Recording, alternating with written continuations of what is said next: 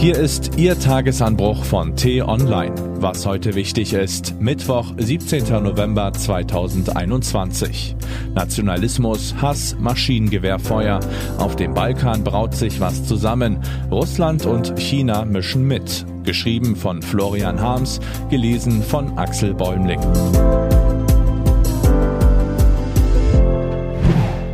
Das ist brandgefährlich. Auf einem Berg nahe der Hauptstadt von Bosnien und Herzegowina, von dem aus serbische Soldaten Sarajevo während des Bürgerkriegs in den 90er Jahren beschossen, rattern wieder die Maschinengewehre. Spezialeinheiten der bosnisch-serbischen Polizei üben dort Terrorbekämpfung, was ein bisschen wie Krieg aussieht und das wohl auch soll. Ihr Chef, der bosnische Serbenführer Milorad Dodik, hat verkündet, im zerbrechlichen Staat Bosnien nicht mehr mitmachen zu wollen. Raus aus den gemeinsamen Institutionen, raus aus dem bosnischen Militär.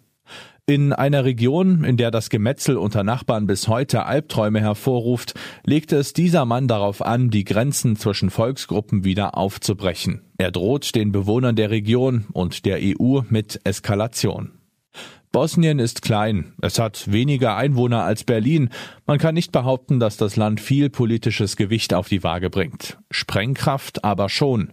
Der Bosnienkrieg von 1992 bis 1995 ist mit solcher Brutalität geführt worden, dass er in der deutschen Sprache sogar einen neuen Begriff verankert hat. Ethnische Säuberungen. Vieles, was seit dem Zweiten Weltkrieg in Europa endlich überwunden schien, hat damals wieder Einzug gehalten. Zivilisten wurden umgebracht und in Massengräbern verscharrt, Vergewaltigungen systematisch als Waffe eingesetzt. Erst das Eingreifen der NATO mit Bomben und Marschflugkörpern zwang die Serben an den Verhandlungstisch. Am Ende unterschrieben die verfeindeten Parteien ein Abkommen, das sie unter militärischer und politischer Aufsicht des Westens in einen gemeinsamen Staat zwang. Kroaten und muslimische Bosnier in ihrer eigenen Teilrepublik, serbische Bosnier in einer zweiten, darüber ein wackeliges gemeinsames Dach. Ein Ende der Gewalt, immerhin, und ein Anfang. Zusammenwachsen sollte dieser Staat, das war der Plan. Und irgendwann hatten wir Westeuropäer die Gräuel, das klapprige Gebilde und die Sache mit dem Zusammenwachsen fast vergessen. Es gibt Leute in Bosnien, die sagen, wir haben jetzt andere Probleme. Die Wirtschaft, die Korruption, die Arbeitslosigkeit, Corona.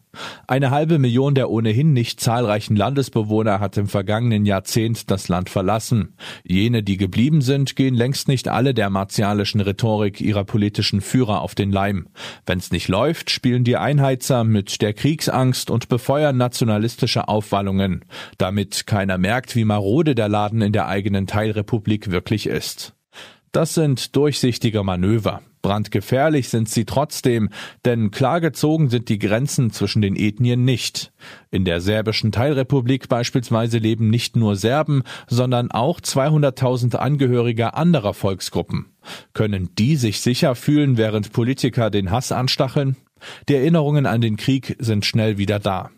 Derweil hat sich die Lebenswelt der muslimischen Bosnier, Kroaten und Serben schleichend voneinander entfernt. Die Alltagsprobleme mögen dieselben sein, aber wenn Sie die Zeitung aufschlagen oder den Flimmerkasten anschalten, erwartet jede Volksgruppe ihre eigene Welt. Das serbische Fernsehen ist längst zum Kanal der nationalistischen Rechten mutiert, die in Belgrad regieren. Die Opposition kommt dort kaum noch zu Wort, der Präsident dafür manchmal stundenlang. Der Blick nach Westen fällt kritisch aus, der nach Russland und China hingegen freundlich. Das macht sich auch Milorad Dodik zunutze, der Präsident der bosnischen Serben, wenn er mal wieder mit dem Feuer spielt. Im Oktober erklärte er, wie er die bosnische Armee aus seiner Teilrepublik vertreiben wolle. Die Kasernen umzingeln und belagern, bis die Eingeschlossenen aufgeben. Und falls der Westen einschreite, habe er helfende Freunde. Diese Freunde, Serbien und Russland, bekommen manchmal sogar Gesellschaft aus der EU. Gerade erst hat Viktor Orban bei Herrn Dodik vorbeigeschaut. Ungarns Premier nimmt es mit den europäischen Werten bekanntlich selbst nicht so genau und unterminiert die EU mit ähnlichem Eifer wie der Kollege Putin in Moskau. Und die Moral von der Geschichte? Solange die EU sich auf dem Balkan nicht stärker engagiert, haben es China und vor allem Russland leicht, das Vakuum zu füllen. Das ist gefährlich, denn es artet in Konflikte aus. So wie jetzt. Was heute wichtig ist. Die T-Online-Redaktion blickt heute für Sie unter anderem auf diese Themen. Für tausende Flüchtlinge an der belarussischen Grenze zu Polen ist das Überleben zur Glückssache geworden. Sie werden zwischen den Fronten zerrieben. Szenen, die man mitten in Europa kaum für möglich hält. Um Corona zu kontern, verschärfen die Ampelkoalitionäre ihr Gesetz drastisch. Und wie können mehr Bürger zum Impfen bewegt werden? Eine Idee, eine Impfprämie in Höhe von 500 Euro. Diese und andere Nachrichten, Analysen, Interviews und Kolumnen gibt's den ganzen Tag auf t-online.de. Das war der T-Online Tagesanbruch vom 17. November 2021, produziert vom Online-Radio und Podcast-Anbieter Detektor FM. Immer um kurz nach sechs zum Start in den Tag. Bis morgen. Ich wünsche Ihnen einen frohen Tag. Ihr Florian Harms.